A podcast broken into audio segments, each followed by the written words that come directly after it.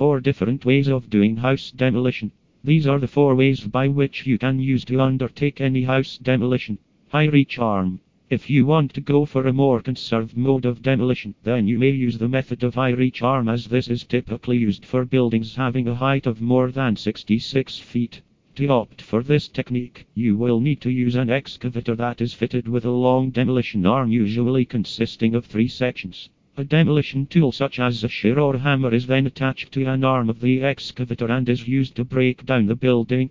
A special ground screw is used to break down the pieces and helps sorting them for disposal. If there is any masonry or mixed material structure, then this method is ideal for their demolition. Implosion. If you want to use a very dramatic way for your house demolition in Wollongong, then you may opt for implosion technique.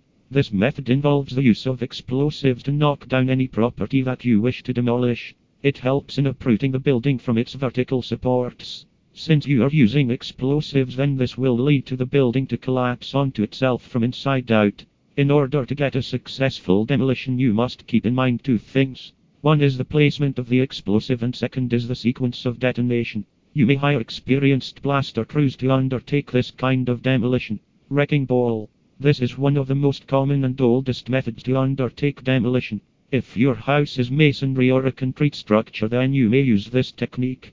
This heavy ball is usually suspended from a crane via a cable. The ball is swung into the structure and it is destroyed by the repeated blows of the ball. This demolition must be performed by highly skilled and experienced crane operators. Demolition in a selective manner. Say you do not want to demolish your entire house but on the basis of few parts. So this is an ideal method in such circumstance.